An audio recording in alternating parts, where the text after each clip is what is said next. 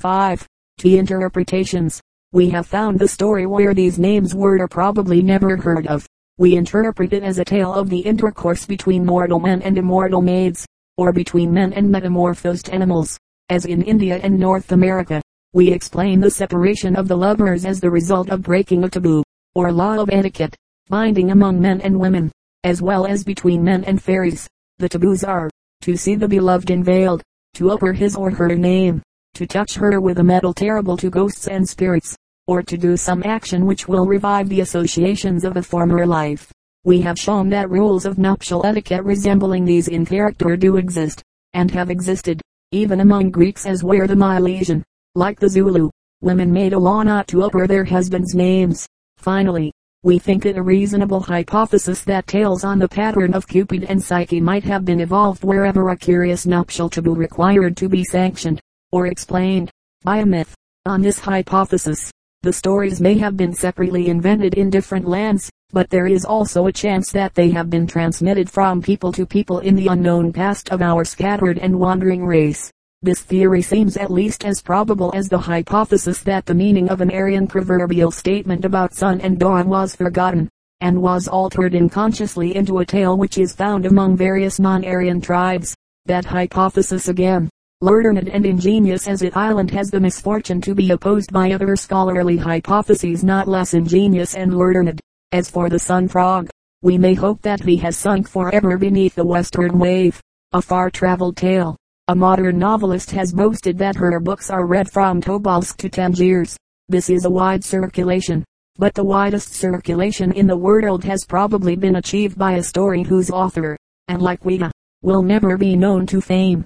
The tale which we are about to examine island perhaps, of all myths the most widely diffused, yet there is no ready way of accounting for its extraordinary popularity. Any true nature myth, any myth which accounts for the processes of nature or the aspects of natural phenomena, may conceivably have been invented separately, wherever men in an early state of thought observed the same facts, and attempted to explain them by telling a story.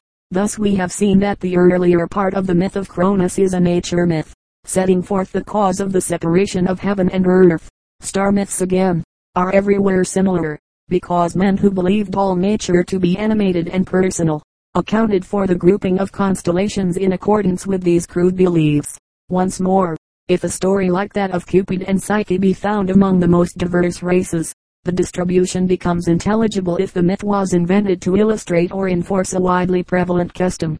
But in the following story no such explanation is even provisionally acceptable. The gist of the tale which has many different openings, and conclusions in different places may be stated thus. A young man is brought to the home of a hostile animal, a giant, cannibal, wizard, or a malevolent king. He is put by his unfriendly host to various severe trials, in which it is hoped that he will perish. In each trial he is assisted by the daughter of his host. After achieving the adventures, he elopes with the girl, and is pursued by her father. The runaway pair throw various common objects behind them, which are changed into magical obstacles and check the pursuit of the father. The myth has various endings, usually happy in various places. Another form of the narrative is known, in which the visitors to the home of the hostile being are, not wooers of his daughter, but brothers of his wife. The incidents of the flight, in this variant, are still of the same character. Finally, when the flight is that of a brother from his sister's malevolent ghost, in Hades, Japan, or of two sisters from a cannibal mother or stepmother Zulu and Samoyed, the events of the flight and the magical aids to escape remain little altered. We shall afterwards see that attempts have been made to interpret one of these narratives as a nature myth, but the attempts seem unsuccessful. We are therefore at a loss to account for the wide diffusion of this tale, unless it has been transmitted slowly from people to people, in the immense unknown prehistoric past of the human race. Before comparing the various forms of the myth in its first shape that which tells of the mortal lover and the giant's or wizard's daughter let us give the Scottish version of the story. This version was written down for me, many years ago, by an aged lady in Morayshire. I published it in the Revue Celtique, but it is probably new to story comparers. In its broad Scotch variant, N-I-C-H-T not nothing. There once lived a king and a queen. They were long married and had no bairns, but at last the queen had a bairn.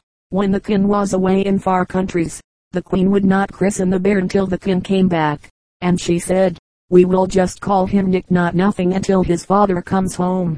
But it was long before he came home, and the boy had grown a nice little laddie.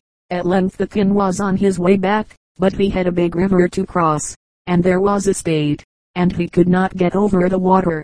But a giant came up to him, and said, if you will give me Nick Not Nothing, I will carry you over the water on my back. The king had never heard that his son was called Nick Not Nothing, and so he promised him.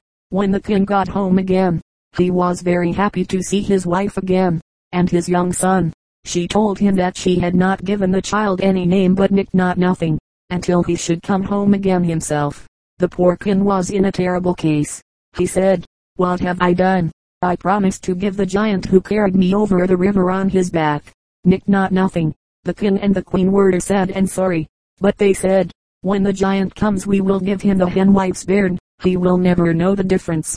The next day the giant came to claim the king's promise, and he sent for the hen wife's bairn, and the giant went away with the bairn on his back. He traveled till he came to a big stone, and there he sat down to rest. He said, Higsh, Hodge, on my back, what time of day is it? The poor little bairn said, it is the time that my mother, the henwife, takes up the eggs for the queen's breakfast. The giant was very angry, and dashed the bairn on the stone and killed it. The same adventure is repeated with the gardener's son. Then the giant went back to the king's house, and said he would destroy them all if they did not give him Nick Not Nothing this time. They had to do it, and when he came to the big stone, the giant said, What time of day is it? Nick Not Nothing said, It is the time that my father the king will be sitting down to supper. The giant said, I've got the rich Tane new, and took Nick Not Nothing to his own house and brought him up till he was a man. The giant had a bonny doctor, and she and the lad grew very fond of each other. The giant said one day to Nick Not Nothing, I've work for you tomorrow. There is a stable seven miles long and seven miles broad, and it has not been cleaned for seven years, and you must clean it tomorrow, or I will have you for my supper. The giant's doctor went out next morning with the lad's breakfast, and found him in a terrible state for I as he cleaned out a bit, it I fell in again. The giant's doctor said she would help him, and she cried a the beasts of the field, and a the fowls o the air, and in a minute they came, and carried out everything that was in the stable and made a clean before the giant came home. He said, shame for the whip that helped you, but I have a worse job for you tomorrow. Then he told Nick Not Nothing that there was a lock seven miles long, and seven miles deep, and seven miles broad, and he must drain it the next day, or else he would have him for his supper.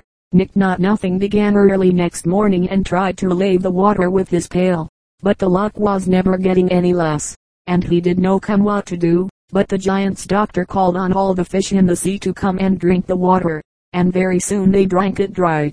When the giant saw the work done he was in a rage, and said, I've a job for you tomorrow. There is a tree seven miles high, and no branch on it till you get to the top, and there is a nest, and you must bring down the eggs without breaking one, or else I will have you for my supper. At first the giant's doctor did not know how to help Nick Not Nothing, but she cut off first her fingers and then her toes, and made steps of them, and he clomb the tree, and got all the eggs safe till he came to the bottom, and then one was broken. The giant's doctor advised him to run away, and she would follow him. So he traveled till he came to a king's palace, and the king and queen took him in and were very kind to him. The giant's doctor left her father's house, and he pursued her and was drowned. Then she came to the king's palace where Nick Not Nothing was, and she went up into a tree to watch for him. The gardener's doctor, going to draw water in the well, saw the shadow of the lady in the water, and thought it was herself, and said, If I'm so bonny, if I'm so brave, do you send me to draw water? The gardener's wife went out, and she said the same thing. Then the gardener went himself, and brought the lady from the tree, and led her in, and he told her that a stranger was to marry the king's doctor, and showed her the man, and it was Nick Not Nothing asleep in a chair, and she saw him, and cried to him, waken, waken, and speak to me. But he would not waken, and sign she cried, I cleaned the stable, I laved the lock, and I clan the tree, and all for the love of thee and thou wilt not waken and speak to me. The king and the queen heard this, and came to the bonny young lady, and she said, I canna get Nick not nothing to speak to me for all that I can do. Then were they greatly astonished when she spoke of Nick not nothing, and asked where he was, and she said, he that sits there in the chair. Then they ran to him and kissed him and called him their own dear son, and he wakened, and told them all that the giant's doctor had done for him, and of all her kindness. Then they took her in their arms and kissed her, and said she should now be their doctor, for their son should marry her, and they lived happy all their days. In this variant of the story, which we may use as our text, it is to be noticed that a lacuna exists. The narrative of the flight omits to mention that the runaways threw things behind them which became obstacles in the giant's way. One of these objects probably turned into a lake, in which the giant was drowned. A common incident is the throwing behind of a comb, which changes into a thicket. The formula of leaving obstacles behind occurs in the Indian collection. The Katha Sarit Sagara VII. XXXIX. The Battle of the Birds. In Campbell's Tales of the West Highlands. Is a very copious Gaelic variant. Russian parallels are Vasilissa the Wise and the Water King. And the King Bear.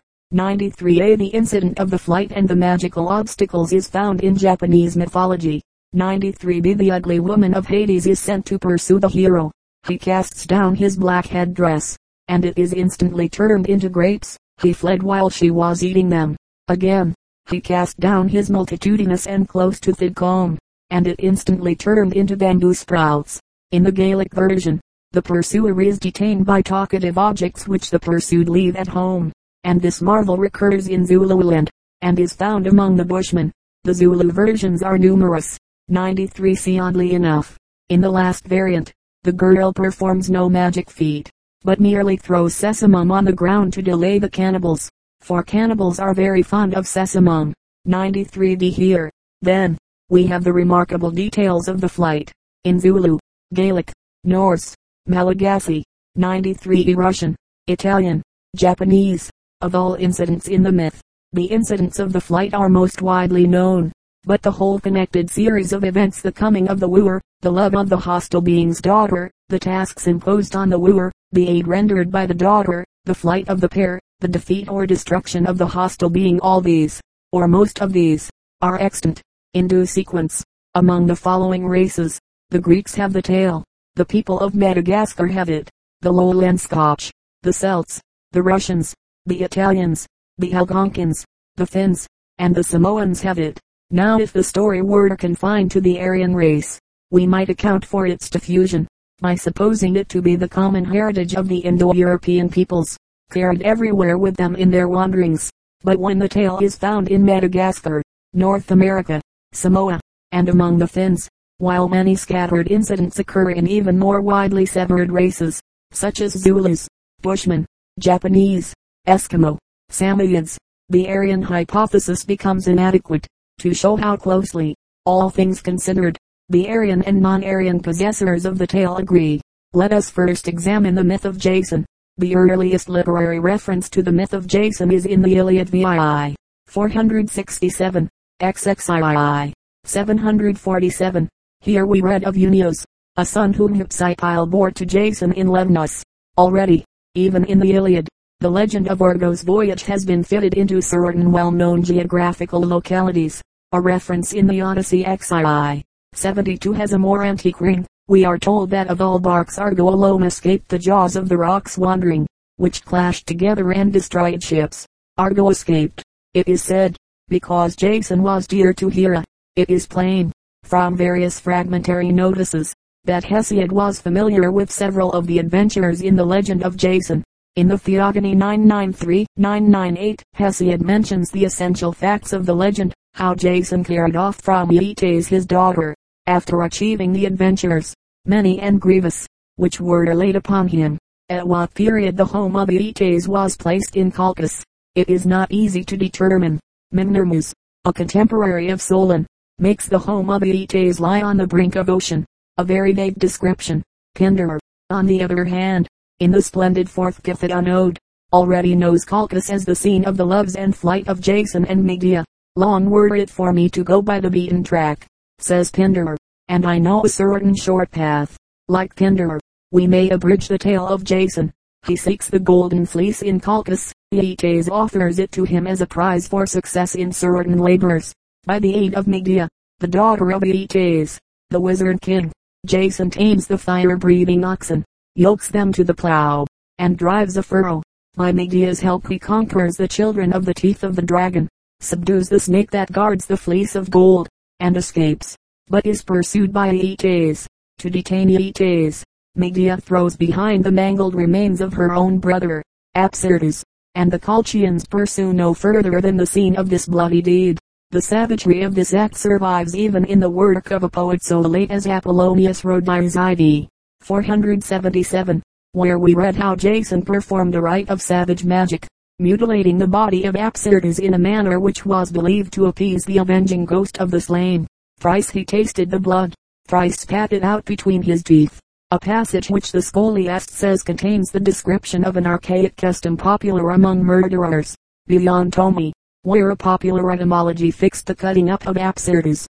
We need not follow the fortunes of Jason and Medea. We have already seen the wooer come to the hostile being, win his daughter's love, achieve the adventurers by her aid, and flee in her company, delaying, by a horrible device, the advance of the pursuers. To these incidents in the tale we confine our attention. Many explanations of the Jason myth have been given by scholars who thought they recognized elemental phenomena in the characters. As usual these explanations differ widely. Whenever a myth has to be interpreted, it is certain that one set of scholars will discover the sun and the dawn, where another set will see the thunder cloud and lightning. The moon is thrown in at pleasure. Sir G. W. Cox determines that the name Jason Iason must be classed with the many others. Yashian, Ionis, Iolaus, Yiso, belonging to the same root. Well, what is the root? Apparently the root is the root I as denoting a crying color. That island allowed color I. 81 seemingly I-229 violet is a loud color, and, wherever you have the root I you have the violet tinted morning from which the sun is born. Medea is the daughter of the Sunday and most likely, in her beneficent aspect, is the dawn. But I, 81, no Dios has another meaning, which, as a sphere, represents the far darting ray of the sun, so that, in one way or another, Jason is connected with the violet tinted morning or with the sun's rays. This is the gist of the theory of Sir George Cox. Preller 97a is another scholar, with another set of etymologies. Jason is derived, he thinks, from Greek, to heal, because Jason studied medicine under the centaur Chiron. This is the view of the scholiast on Apollonius Rhodius I 554. Jason, to Preller's mind, is a form of Asclepius, a spirit of the spring with its soft suns and fertile rains. Medea is the moon. Medea, on the other hand, is a lightning goddess. In the opinion of Schwartz, 97b no philological reason is offered. Meanwhile, in Sir George Cox's system, the equivalent of Medea, in her beneficent aspect, is the dawn. We must suppose, it seems, that either the soft spring rains and the moon, or the dawn and the Sunday or the lightning and the thunder cloud, in one arrangement or another, irresistibly suggested, to early Aryan minds, the picture of a wooer, arriving in a hostile home, winning a maiden's love, achieving adventures by her aid, fleeing with her from her angry father and delaying his pursuit by various devices. Why the spring, the moon, the lightning, the dawn any of them or all of them should have suggested such a tale. Let scholars determine when they have reconciled their own differences. It is more to our purpose to follow the myth among Samoans, Algonkins, and Finns. None of these races speak an Aryan language and none can have been beguiled into telling the same sort of tale by a disease of Aryan speech. Samoa, where we find our story, is the name of a group of volcanic islands in central Polynesia. They are about 3.000 miles from Sydney, were first observed by Europeans in 1722, and are as far removed as most spots from direct Aryan influences. Our position island however, that in the shiftings and migrations of peoples, the Jason tail has somehow been swept, like a piece of driftwood, onto the coasts of Samoa. In the islands, the tale has an epical form, and is chanted in a poem of 26 stanzas. There is something Greek in the free and happy life of the Samoans something Greek, too. In this myth of theirs, there was once a youth, Siati, famous for his singing, the young Thamyris of Samoa. But as, according to Homer, the Muses met Thamyris the Thracian, and made an end of his singing, for he boasted and said that he would vanquish even the muses if he sang against them. So did the Samoan god of song envy Siati. The god and the mortal sang a match. The daughter of the god was to be the mortal's prize if he proved victorious. Siati won, and he set off, riding on a shark, as Arion rode the dolphin, to seek the home of the defeated deity. At length he reached the shores divine, and thither strayed Puopi, daughter of the god, looking for her comb which she had lost. Siati, said she, how camest thou hither? I am come to seek the Sam god, and to wed his daughter. My father, said the maiden, is more a god than a man, eat nothing he hands you, never sit on a high seat, lest death follow. So they were united in marriage. But the god, like Aeetes, was wroth, and began to set Siati upon perilous tasks, build me a house, and let it be finished this very day, else death and the oven await thee.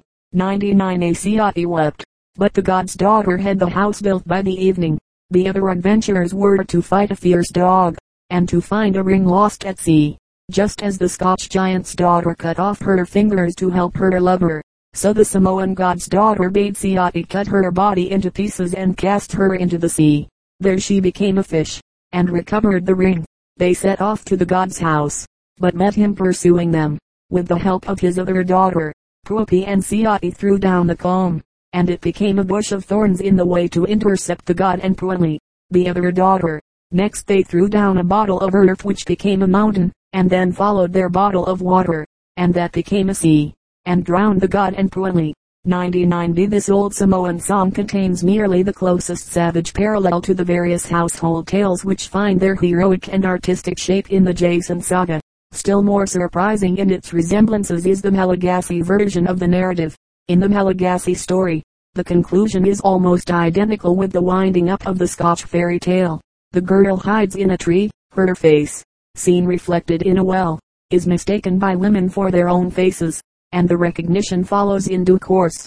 99 See like most Red Indian versions of popular tales, the Algonquin form of the Jason saga is strongly marked with the peculiarities of the race.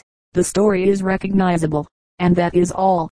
The opening, as usual, differs from other openings. Two children are deserted in the wilderness, and grow up to manhood. One of them loses an arrow in the water, the elder brother, Paniguan, wades after it. A magical canoe flies past, an old magician, who is alone in the canoe, seizes Paniguan and carries him off.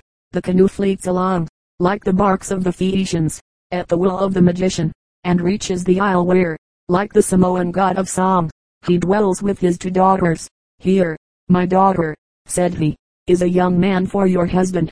But the daughter knew that the proposed husband was but another victim of the old man's magic arts.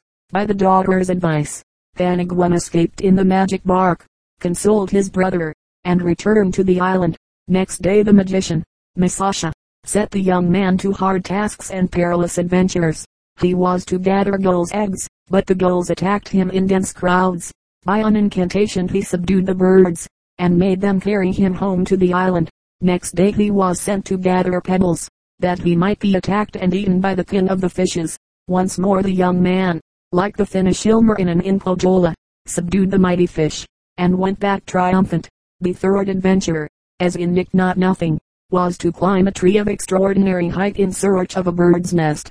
Here, Again, the youth succeeded, and finally conspired with the daughters to slay the old magician. Lastly the boy turned the magician into a sycamore tree, and one his daughter. The other daughter was given to the brother who had no share in the perils. Here we miss the incident of the flight, and the magician's daughter, though in love with the hero, does not aid him to perform the feats. Perhaps an Algonquin brave would scorn the assistance of a girl. In the Kalevala, the old hero, Wainamoinen, and his friend Ilmarinen, set off to the mysterious and hostile land of Pohjola to win a bride. The maiden of Pohjola loses her heart to Ilmarinen, and, by her aid, he bridles the wolf and bear, plows a field of adders with a plow of gold, and conquers the gigantic pike that swims in the Styx of Finnish mythology. After this point the story is interrupted by a long sequel of popular bridal songs, and, in the wandering course of the rather aimless epic, the flight and its incidents have been forgotten, or are neglected. These incidents recur, however, in the thread of somewhat different plots. We have seen that they are found in Japan, among the Eskimo, among the Bushmen, the Samoyeds, and the Zulus, as well as in Hungarian, Magyar, Celtic, and other European household tales.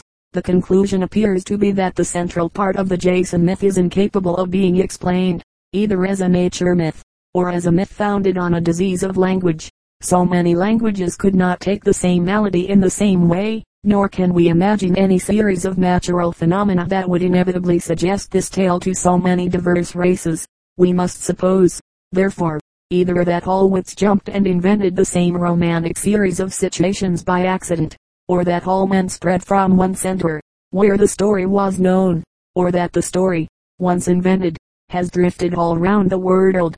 If the last theory be approved of, the tale will be like the Indian Ocean shell found lately in the Polish bone cave, 100 to A or like the Egyptian beads discovered in the soil of Dahomey. The story will have been carried hither and thither, in the remotest times, to the remotest shores, by traders, by slaves, by captives in war, or by women torn from their own tribe and forcibly settled as wives among alien peoples.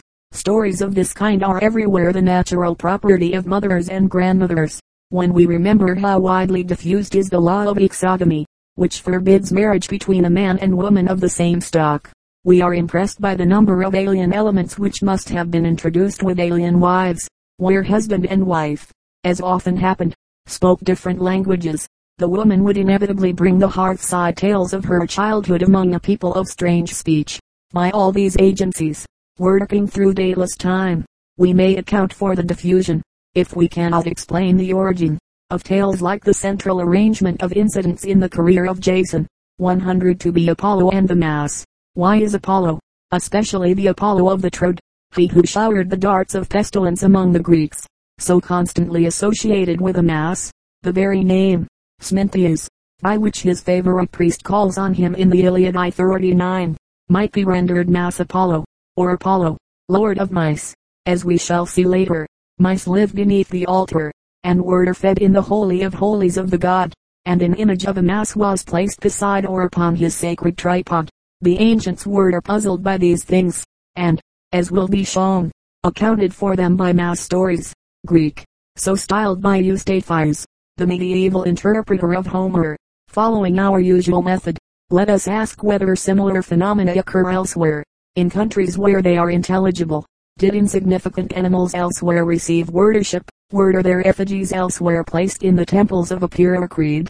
We find answers in the history of Peruvian religion. After the Spanish conquest of Peru, one of the European adventurers, Don Garcilaso de la Vega, married an Inca princess.